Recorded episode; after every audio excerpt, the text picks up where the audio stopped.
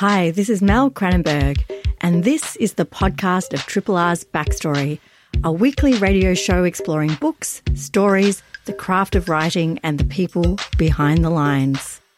Backstory is broadcast live on Triple R from Melbourne, Australia, every Wednesday.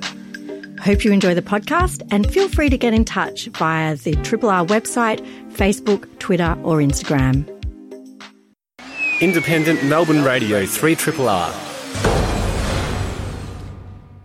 Last month, Meanjin published powerful and heart-wrenching essay, A Conspiracy of Witches. In it, author and PhD candidate Anna Spargo Ryan examines the disturbing history that ultimately led to the legalization of abortion and that may emerge once more if those rights are removed. Anna will join me later in the hour. Writer and creative writing lecturer Ronnie Scott has released his debut novel. The Adversary is a witty, moving, quietly absurd, and wonderfully observed book about a close friendship on the point of change. Set over eight weeks where nothing much, yet somehow a lot happens. Ronnie Scott joins me soon to talk about learning to write a novel and the exacting work that goes into seemingly effortless prose. Triple R on FM, digital, online, and via the app. A smart man once told me to be careful around gifts, as they're often more complicated than they first appear. The savviest recipients plumb their gifts for hidden questions, such as what secret agenda has been furthered by this gift, and why have I been chosen to receive it? And so we meet the unnamed protagonist of The Adversary, a wry, witty, moving, and wonderfully observed novel about a close friendship on the point of change. It's the debut novel of writer and creative writing lecturer Ronnie Scott. I caught up with Ronnie to discuss the exacting work that goes into seemingly effortless prose. Ronnie Scott, welcome to Backstory. Hi, thanks for having me. It's really uh, been such a, a pleasure getting to know this book. Uh, I've I've spent uh, most of the weekend reading through it and then flicking back over to reread some of your wonderfully witty turns of phrase. uh, I want to talk a little bit about uh, the time frame over which you wrote this book. I know it's a weird place to start, um, but perhaps actually before we do that, let's uh, introduce a little bit of what this story is about. Would you like to take that away, Ronnie? Yeah, I'm happy to. Um, so the adversary uh, is about a um, a best friendship, um, a very close friendship between two gay men. There's a narrator and there's a guy named Dan, and they live together in a house in Brunswick. Um, and when we meet them at the start of the book, they have probably uh, I guess, exhausted each other. Uh, I think that they have met each other at a time when you have sort of finally met your people, I guess. And, you know, because the narrator's about 21, Dan's a little bit older. Um, so they've been very, very taken with each other and they express it in different ways. Um, and they've been living together for a couple of years. And when the book begins, I think that they, they've both realized, maybe, uh, again, expressing it in different ways uh, and at slightly different paces, that they need to change their friendship in some way. Uh, and so Dan has has met a boyfriend um, named Lachlan, uh, and the narrator is kind of a shut-in. He doesn't necessarily want to um, want to go out and meet other people, um, but probably does understand that he has to. And so over the course of the book does that quite reluctantly. He's sort of, he's a very reluctant character. He's kind of dragged out of the house by Dan and other people. Um, and I think that, that the action of the book is really around, um, how, how you change a friendship when, unlike, I guess, professional relationships or romantic relationships, there isn't necessarily a script that you can follow. Um, and I think that friendships are both very uh, kind of passionate things um, and very important things in our lives, but they're also things that that have slightly different arcs and slightly different ways of sustaining themselves. Um, and the kinds of problems that come up in friendships are quite different from the ones that that come up in in our other significant relationships. So the story of the book is how their friendship changes and survives. Yeah, it's actually it's a story and a friendship that will be familiar, of course, to many of us. But you render it in such a sort of, you know, subtly hilarious way that I found myself, uh, you know, laughing um, at throughout because you've kind of, you know, really there's like a quiet humor that runs throughout all of this. Um, the narrator whose head we're very much in um, really does have a bag of neuroses about the world and has a wonderful way of expressing things. And this is the real delight of this book. Uh, I wanted to talk a little bit about it um, in terms of time frame because it sort of feels like a book that has been written over a very long period of time, but at the same time uh, has a sense of immediacy. Uh, it's set over the course of just eight weeks, but and not a lot happens, but a lot happens. Uh, so I want to talk a little bit about how long this book took to write. and and also uh, the device of trying to set something over such a short period of time. Yeah, I like talking about both those things together um, because I think of them together. Um, I I mean, I played with the time frame a lot and settled on eight weeks because it just seemed like the right amount of time for things to happen. Uh, in a for things to happen that, that could be sort of sort of minimal, like as you say, not a not a whole lot goes on, but to gesture towards kind of bigger changes in these friendships. Like I, I kind of liked dropping you into the story without a whole heap of history or context. None of the characters really have a lot of history or context, um, but to sort of bring them to the brink of change. You know, it's almost like a novella or a short story in that way. So it's eight weeks, um, and also I wanted it to take place over a summer. Um, because I wanted a plausible way for a character to not have a whole heap to do. Um, and to be able to go out of his mind a little bit thinking about thinking about his friend and sort of be able to apply himself to this friendship in a way that was quite quite focused but also you know you have the sense throughout the story that if he um, had something else going on in his life over this eight weeks, then maybe it would be a little bit less neurotic and a little bit less um, less intense and strange. So I think that there are good things about being able to focus on your social life um, in that concentrated way. But also, it's possible that he's that he's kind of made things worse in that situation under those same circumstances and for those same reasons. Um, but it took me a lot longer than eight weeks to write. It took me six or seven years. Um, and I guess the reason is that I had to, so I, I, came to this novel having worked as an editor and having worked as a nonfiction writer and an essayist. Uh, and I'd, I'd, written short stories, but not for a long time. I really had to learn how to write a novel. Um, I had to learn things like uh, how um, how a structure could develop. I had to learn how to do that thing, I guess, that we like from books where you can tell something in the first person um, and that voice can connect closely to a reader ideally. But there's also a sense that there's like the voice of the author or the voice of the book kind of poking around the edges um, which i think i had to do through a lot of trial and error. Like i never really knew like it's not like i ever really figured out how to do that. It was more a matter of of getting the balance right in the way that you inhabited a character and then the way that hopefully things like like the structure or the other characters kind of kind of are able to tell a bigger story. That's the kind of stuff that I think happens in a novel that doesn't happen always in other kinds of writing. Although I guess it happens in essays as well. But I had to I had to figure it out, and I had to figure it out sort of by by drafting it and doing it. Um, I think. Uh, I was saying to someone the other day, like I'm not such a great conceptual thinker. It's not like I could conceive of the novel and then like execute it. I kind of had to had to write it and get to the end, and then had to take some time away from it and give it to readers and think, okay, well, what is it about? What is it really about? What's the best way to get there?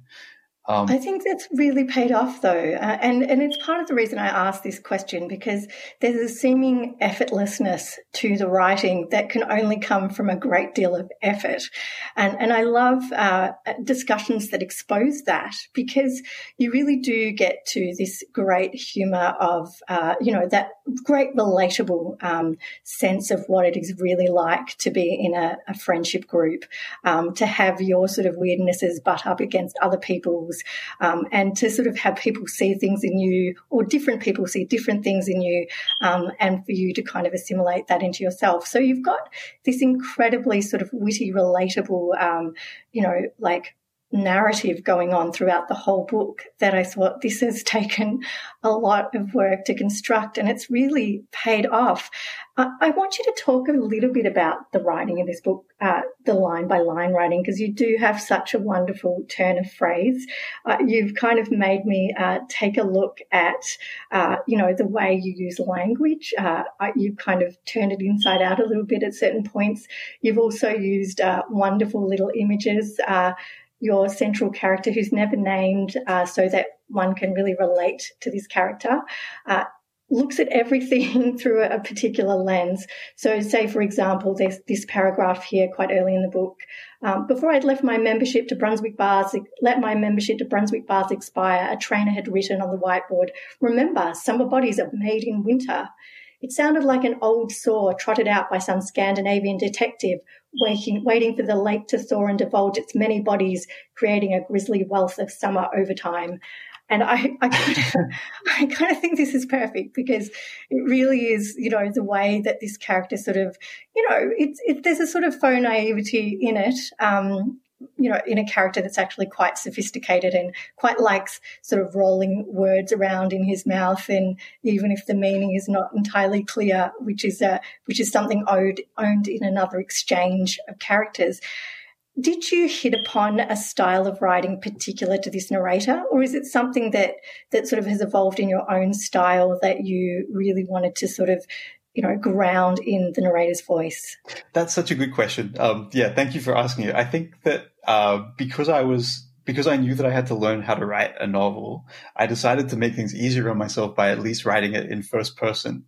Um, but the thing that that the voice the way that the voice ended up being is quite different from my own and the worldview was quite different from my own. I mean, I'm a, I'm a 34 year old man. This is a, a 21 year old, very kind of intense young person and he's quite, uh, quite grim as well. Like I, I think that the reason that that, that that line, the one that you just read works is that it tells us it tells us something about his world, his worldview, which is that he's liable to see something kind of innocent and connect it to something a little bit fantastic. So there's some sort of magic in it and some kind of youthiness or naivety in it, but there's also some sort of grit, some some kind of macabre spirit to it as well. And I think that that's that's something that informs a lot of the way that he moves through the book. Um, but it's funny, like when I when I started writing it, I, I, was kind of just writing imaginary things as though they had happened to me and as, and the way that I would respond to them. And it started to click the more I got a sense of who the character should be in order for the story to take place and then was able to kind of to pare the voice into something that made sense for him. Um, and then I think that you uh, I, I, guess because I because I write at volume, like I like I said before, like I'm not so good at thinking and then writing. I'm much better at just like blurting out sentences and then paring them back and looking at them later and looking for the right ones. Um, I think that when you do that, you just give yourself a lot of options, so you can kind of pick the best sentence out of the four sentences that you write that introduces the idea of the gym uh, you know, in that case, um, or anything else that you're introducing in the book. So I, I, really think it's almost like a cheats way of writing, but it's the way that I do it, where you just have to give yourself lots of choices and then you can kind of pick one. Um, and I think that that hopefully gives it a feeling that things are deliberate and kind of and, and selective. Um, and you can hopefully select the thing that tells you the most about the character. And I, It's a, it's a good way of putting it. Uh, if you've just joined us, uh, you're listening to Backstory on Triple R. I'm Mel Cranenburgh, and I'm talking to author Ronnie Scott about his wonderful debut novel, The Adversary, uh, which is uh, you know, it sounds like a very dramatic title for what is essentially an incredibly relatable book that has drama, but the kind of drama that we could all sort of imagine ourselves getting into, particularly in our 20s, which is when this book is set. Um, you've really, you know, to, to get back to the matter of language, because I think this book is very much one of delighting in language, uh, in a sort of quiet witticism. The, the character really has, uh, you know, the, I alluded earlier to uh, the characters sort of talking about how they just like the sound of words mm. uh, and then imbuing them with meaning. And I feel like that was sort of a little knowing nod to some of the, the ways you've used language in this book, where you've you've tried to uh, you know refresh, I guess, uh, imagery by by matching it up with maybe slightly unusual uh, types of um, of metaphors or uh, images. For example, like I think at one stage the sunset lands like a, a, bath bomb or something of that nature, which I thought was kind of delightful. Um, you've also kind of, you know, really, you know, pushed away at words uh, to see how they work. Did you find yourself doing this at one point of the rewrite, really interrogating your use of language, trying a word here, pulling it out again? I, it sort of feels like some of it's been written at that kind of micro level as well. Yeah, I mean, it's. I, I, think that that's one of the advantages of writing a short novel as well, is that you can kind of focus on individual words and sentences really closely. Um, but I, but I don't think that I. It's not like I did that really closely at one particular stage of the edit. Um, uh, although actually the the copy editor who worked on this book with me at um, at the publisher, um, Johannes Jacob, is this really incredible, like precise, exacting editor um, who definitely did that with me at a few different stages, uh, and that was really rewarding. It was just the best edit that I've ever had, and a great a great editor is is a, a gift basically. Um, but I think that I didn't think of structure and sentences as all that all that separate when I was writing it. I guess whenever I was doing like a big structural overhaul, it's another opportunity to look at the sentences, to look at the order of, um, at the order in which the words appear and try to get some kind of balance in there that's like, uh, I guess what you want is something that's kind of novel and delightful, but not, but, but that doesn't take you out of the story unless it's kind of meant to call attention to itself.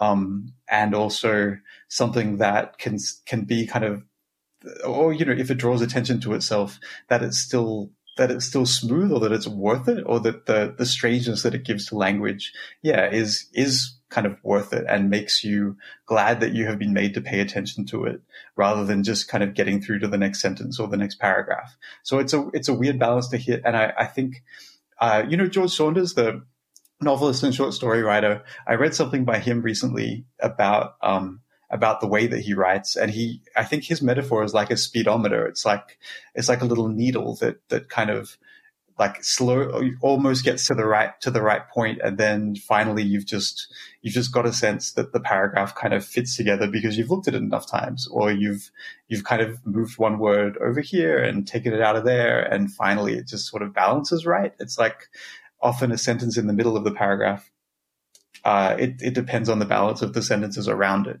And i think that it's something that's almost like an aesthetic exercise um, when you're trying to when you're trying to make those those uh, those things all work together. So I think you do just have to spend time with your drafts and trust that they get better the more kind of care and attention you put into them. Um, yeah, and I, I, do. I want to talk a little bit more about the narrative in the book as well, because uh, there's a wonderful, um, you know, it, you expose wonderfully this this whole uh, we are both um, being treated horribly and treating other people horribly uh, type of feeling. Except, you know, no one is really an asshole in this book. Everyone's really, you know, maybe a little bit not great to someone else. um, and I think that's what's so wonderful about it is that, you know, you sort of really push towards incredibly big dramatic themes. Uh, among them, of course, um, the discussion within this group about um, taking uh, PrEP to, av- to avoid catching HIV. Um, these these kind of discussions are going on within this this group, but not in the way that say a, a, book written in the nineties would have, where there are life and death stakes. These are kind of more sort of about you know the exclusion of people who are positive or the demonization on a on a different level uh, than when we were talking about necessarily um, someone dying. Uh, it's also about you know there's the underpinning of the marriage equality. Uh, plebiscite that's going on there. But again, uh, more in this kind of slightly disconsolate way that I thought was really interestingly covered. I'd love you to talk about how um, how this kind of you know quiet drama plays out. Right. Uh, well, for me, when I was writing it, uh, you know, uh, public expressions of gay life in Australia were really heightened, maybe halfway through um, through the writing process where uh, because of things like same-sex marriage, because of things like PrEP, um, because of things like safe schools as well, and there were other events too, um, it seemed like public discussion of um, of the culture and politics of being queer and gay in Australia was just suddenly like very, very, very loud, and also like behind those things, there were interesting discussions about who speaks, um, interesting discussions about like what kinds of what kinds of um, of queer people and relationships um, are are sort of made or allowed to stand in for others, um, which makes it very interesting when you're halfway through writing a book about um, about white cisgender middle class gay men. Like it means that you're suddenly writing from a more critical position, and that different ways of thinking about those characters become becomes become possible. So, uh, thinking about PrEP and HIV, yes, I, I did want to depict. Um, I wanted to de- to depict a, a serodiscordant friendship, so a friendship between an HIV positive person and an HIV negative person uh, that was um, that was kind of commensurate with with the time with the time after antiretrovirals, so after 1996, uh, when HIV for many people is a chronic and livable illness and something that that um, that a lot of people have in Australia, but which is less easily dramatized um, because it because it doesn't have quite the same dramatic stakes. It has different dramatic stakes and different thematics and different aesthetics, and I wanted to play with that. Um, but I, I was mostly interested in that, I guess, as an expression of difference between the two characters. Mm. you know, and and I guess differences between gay and straight, or differences between kind of uh, homonormative gay people and and radical queer people, uh, differences between masculine gay men and feminine gay men, um, differences between wealthy gay men um, and less wealthy gay men. Like th- all of these things are, are, about power differentials, and they're also about. Um, well, I, I, guess difference doesn't have to be about about something in particular. It can just be about difference.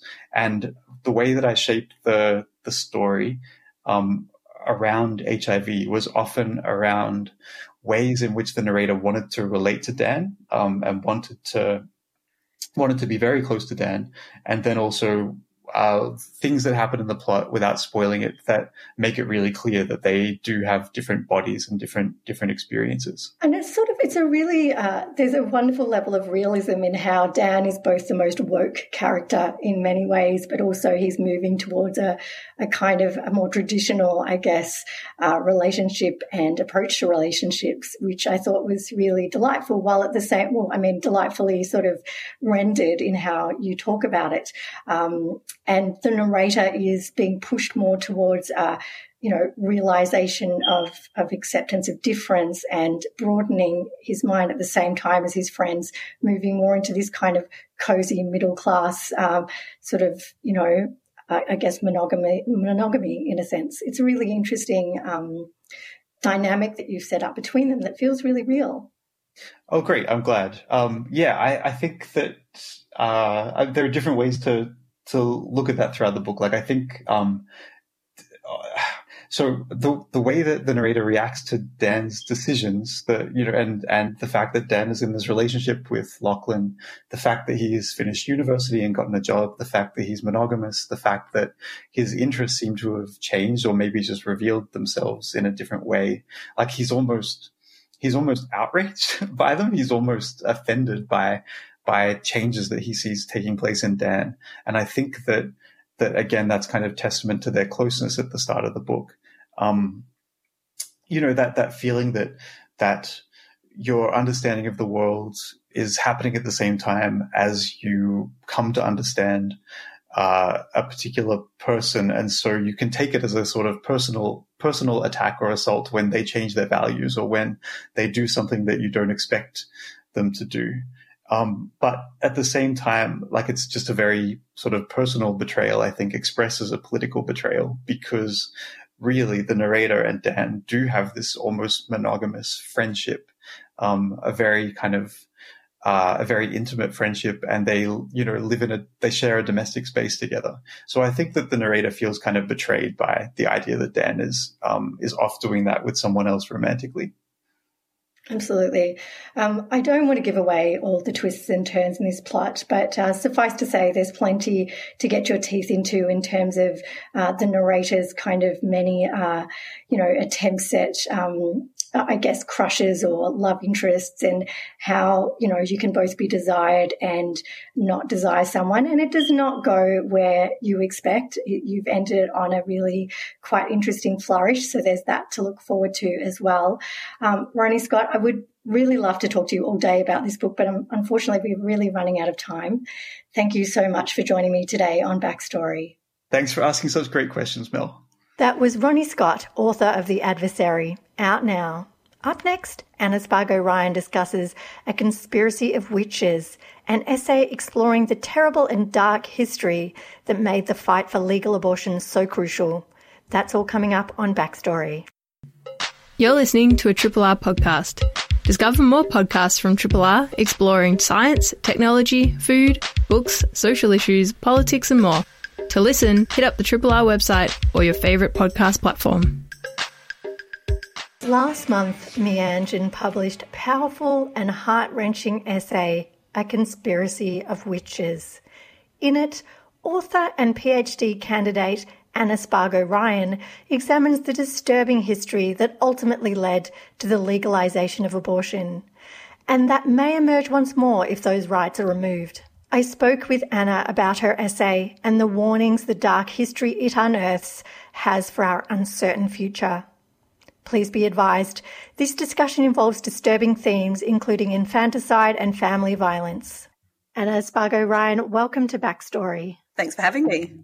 Your piece uh, is really one that not just covers the usual tropes that are sort of pushed out about abortion. That's a terrible way of putting it. I'm so so sorry, um, but it really does kind of go into the history of what I suppose uh, infanticide uh, you know, how that sort of legal mm. premise evolved and also the social issues that led to women needing legal abortion and needing legal protections to enable them to manage their own bodies. Um, mm. And I'm really interested in the angle that you took with this because it really does you know, undercut a lot of the main arguments um, against abortion in a way that I really haven't seen before, and in a way that some people may find really quite surprising. So, can you talk a little bit about where this article originated?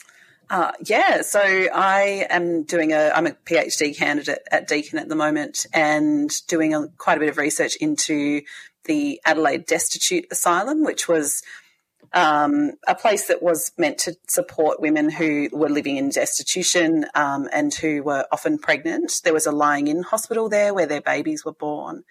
And in researching my, sorry, there's a lot of family history, but in researching my great grandfather, found out that he was born there and then also that he had a brother who was also born there but died.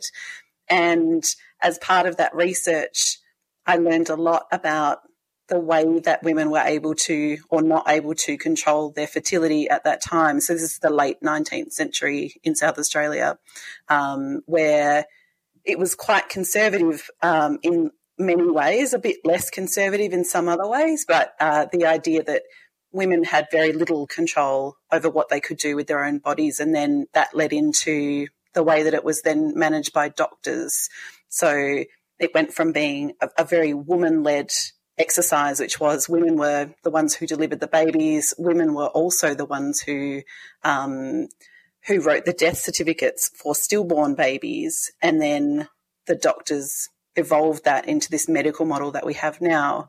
So it was a, a really pivotal time for um, for women managing their own fertility there's some some real elements in this of uh, of really showing why it is that uh, I guess once legal protections were put in place, um, this idea of you know previously what women had to do was probably more in line with the way um, that this this headline resonates, I guess, because essentially women who didn't want to um, you know live with what was relegated to them mm. really had to do things um, that were not just against the law, but maybe the sorts of things things they would never otherwise have chosen mm. to do.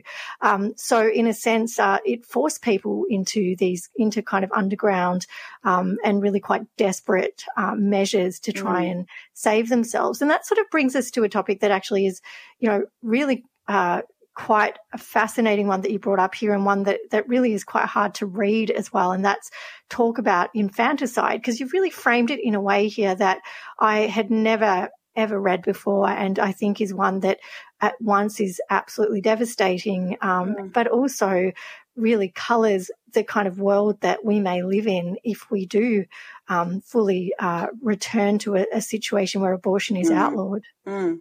Yeah, I mean, it was interesting for me in researching this piece to learn about the rates of um, of abortion as a as a service, and also about the rates of, of dying from abortion in places where abortion is legal, um, where you know, compared to, so the comparison between places where abortion has been rolled back or was never made legal, um, the rates of abortion are much higher in those places. You know, there's this conception that if we make it legal, then people will just, women and other people will just access it all the time, uh, where actually the opposite is true. And the more that you create barriers to it, it appears that the higher the rate of abortion is.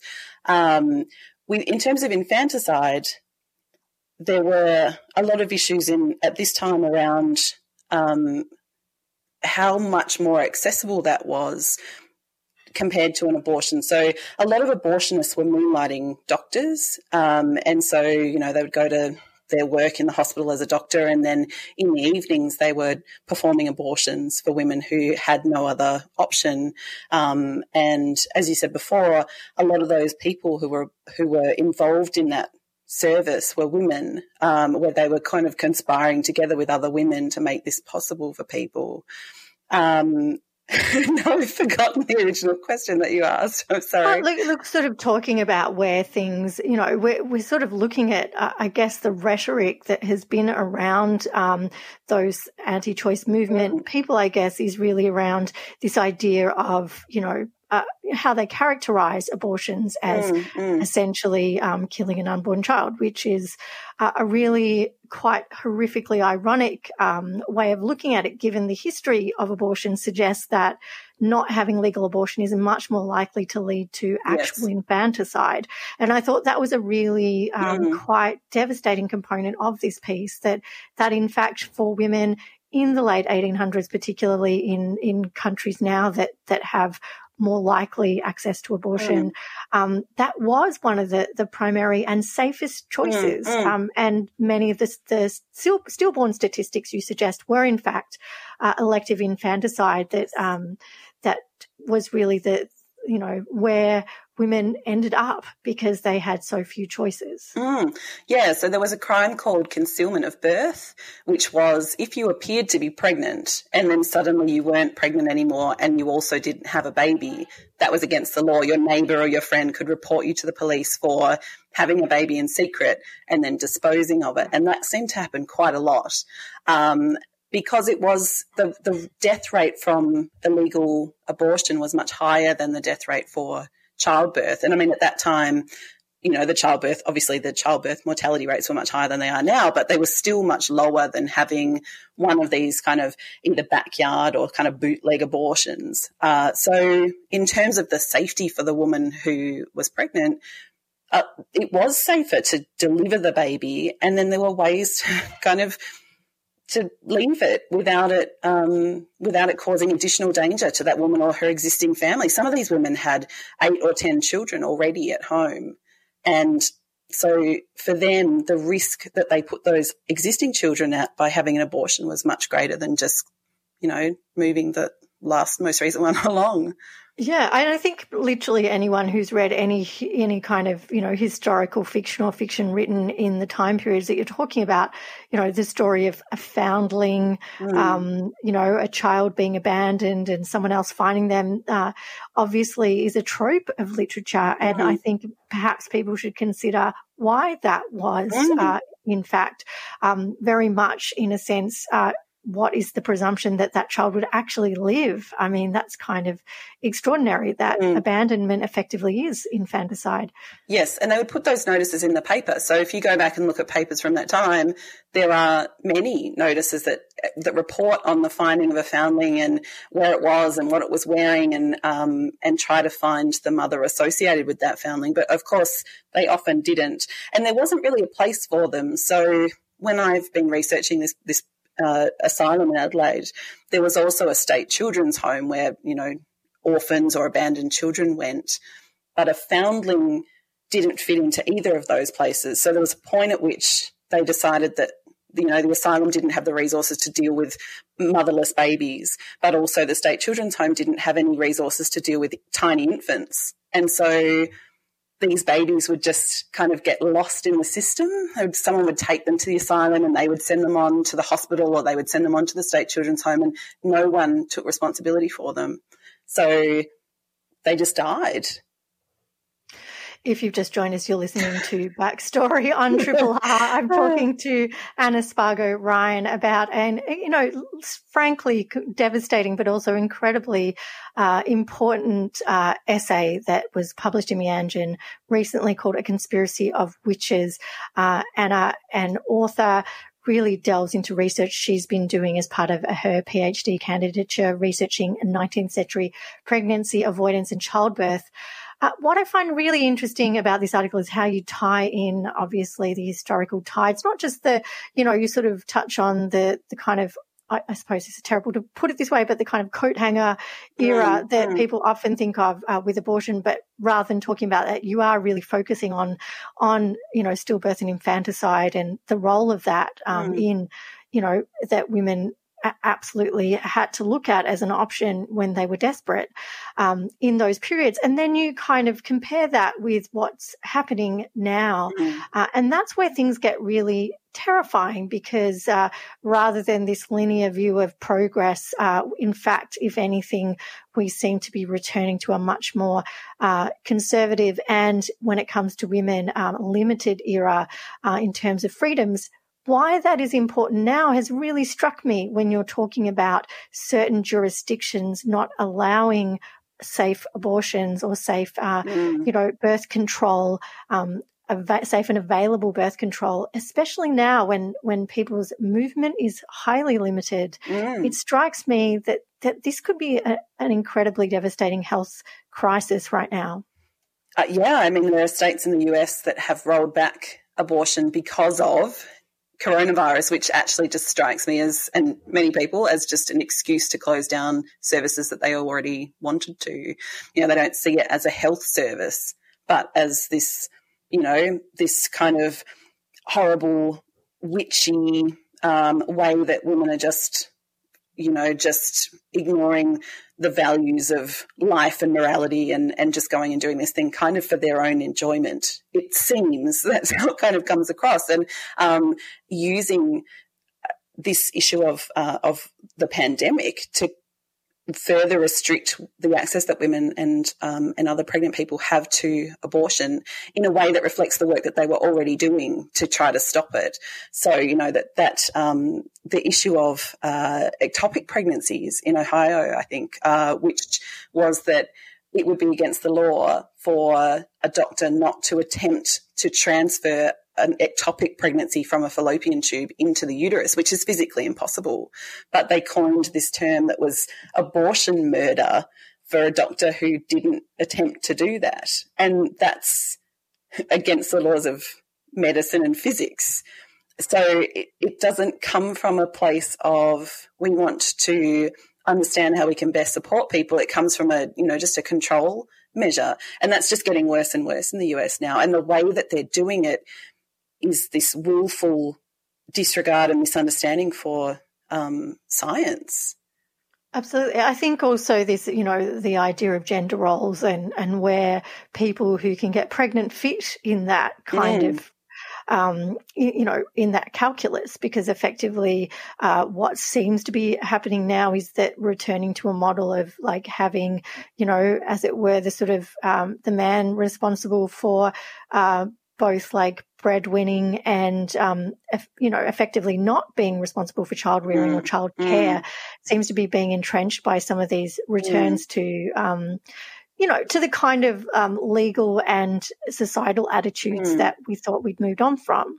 Um, where you sort of point out this could be even more of a problem than the, the than you know the strictly you know very obvious one is also in a a sort of state confirmed um, family violence in a sense. Mm-hmm. Yeah, I mean it's a huge a huge area of coercive control um, in reproductive coercion. You know, either either deliberately getting someone pregnant as a as a trapping mechanism or to stop them from accessing um, the required birth control or to force them manipulate them into having an abortion that kind of um, control of a person's body to suit the kind of lifestyle that somebody wants is um, is a massive issue. The I'm just looking for the statistic that I had on that, um, but it's like one in seven. Okay, here. So the it's Children by Choice, which is um, a, an Australian um, organisation for obviously for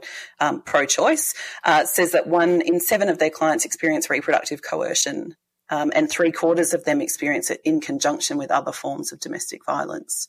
So yeah, I mean that's and the funny thing is not funny, awful that in in history, if you look at the that South Australian history, which is what I'm looking at, um, men had ultimate control over their children then. So if a man left his wife, he could also then stop her from seeing her children, but he didn't have to look after them. So he could say she's not allowed to see them anymore. And as long as he was alive, he could just control the level of access that she had to them. But a lot of them didn't want any. They just didn't want the women that they had left to have it.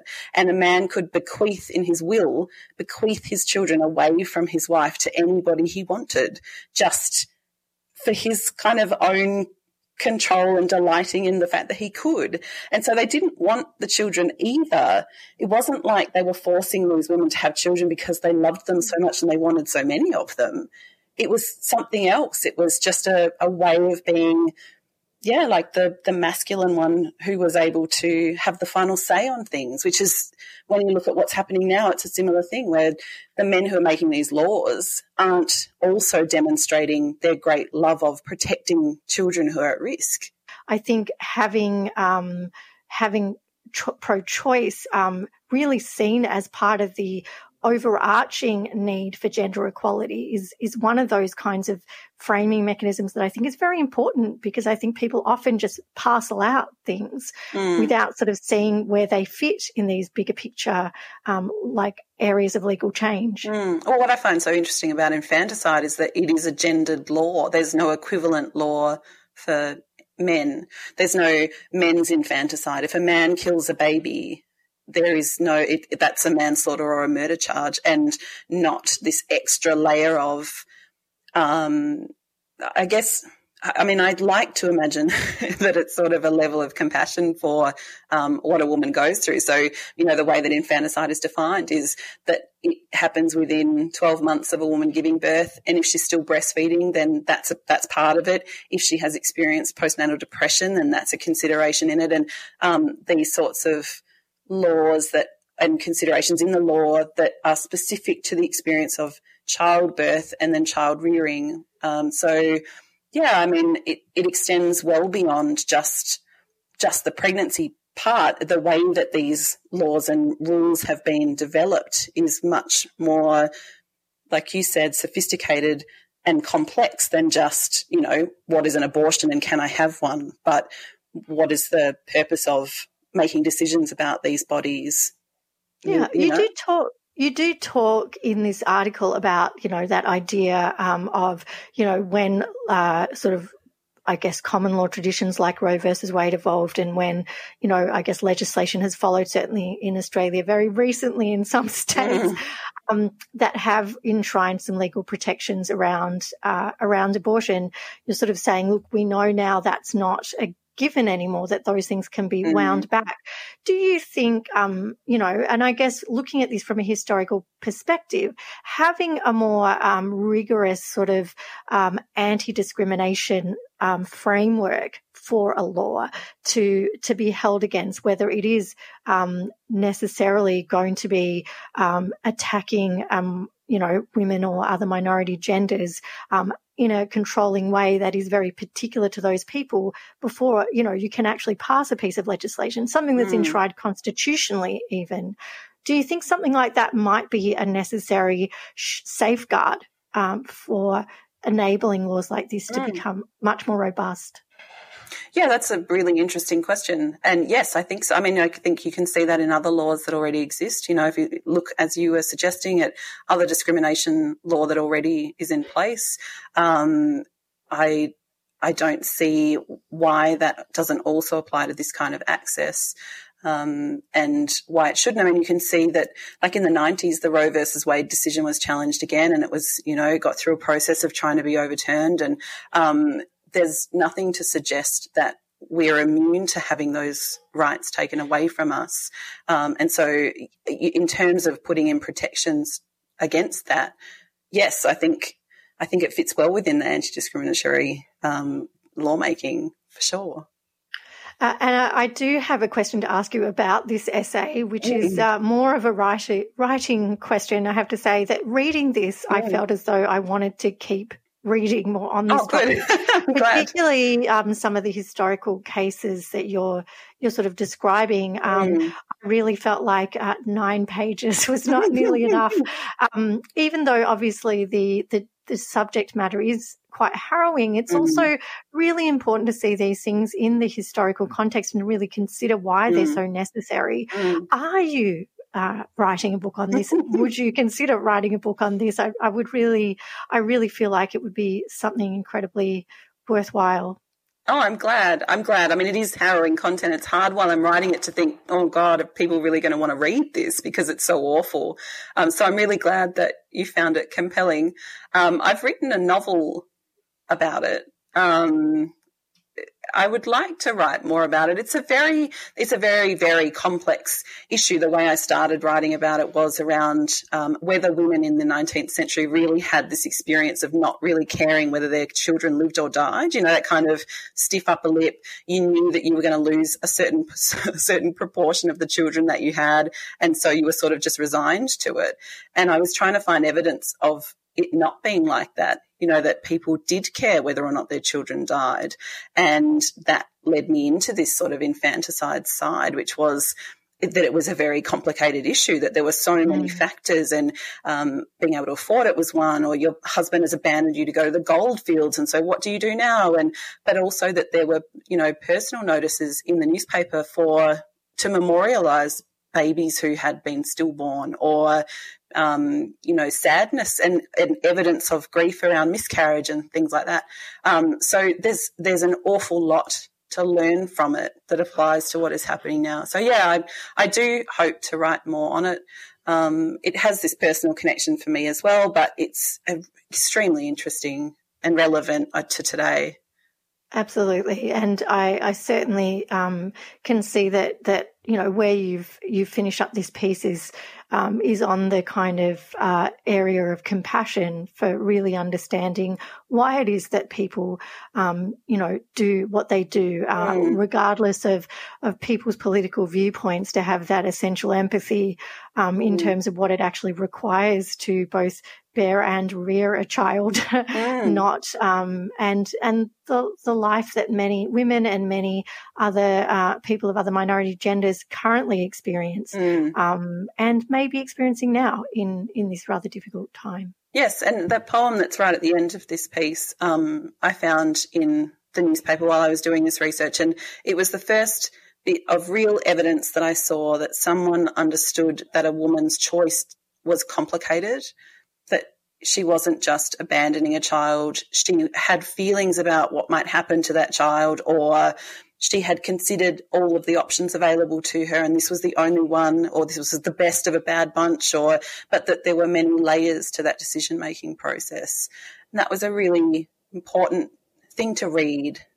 Did you want to read that poem? Yeah this is only part of a longer poem but yeah um, so this was written in the paper um, it's a portion of a poem called a plea for a foundling hospital and it says, Oh, with the lips apart, with a long and shuddering sob, is it strange that this failed creature's heart for her child of shame should throb? Tis the only love now left, yet the thought her soul alarms, that twere better she were by death bereft of the burden in her arms. Yeah. So absolutely heartbreaking. Yeah, it is.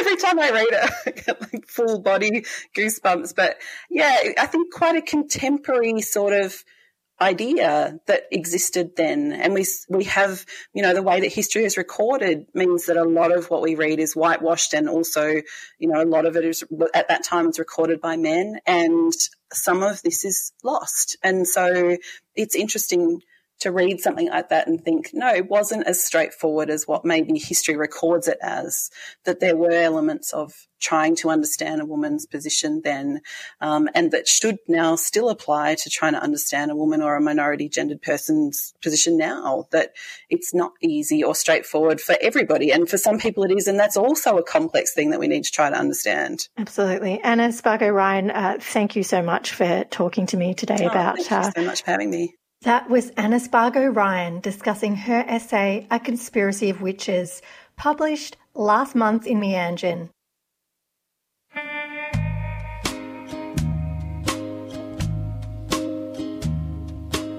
Welcome to the bunker. Yes, it's time for Comfort Reads and Meters for launch.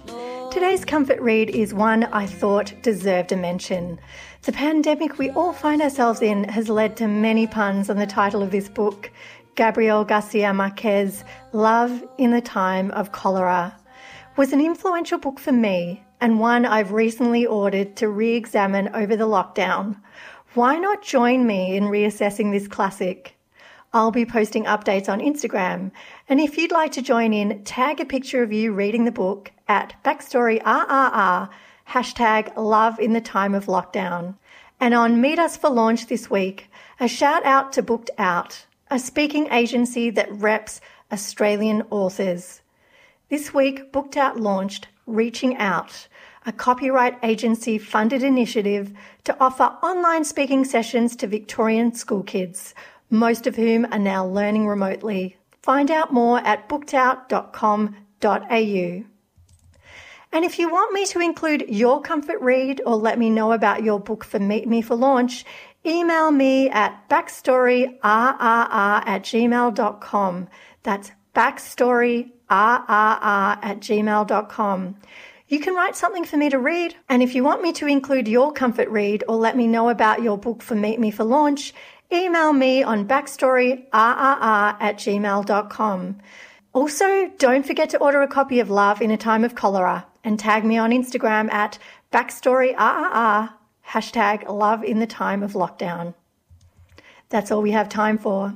I'd like to thank my guests, Ronnie Scott, author of The Adversary, and Anna Spargo Ryan, author of Meanjin essay, A Conspiracy of Witches. And our segment theme, Welcome to the Bunker Baby, is by singer-songwriter Nicola Watson. Her album is out now on Bandcamp. Independently yours, Triple R. 102.7.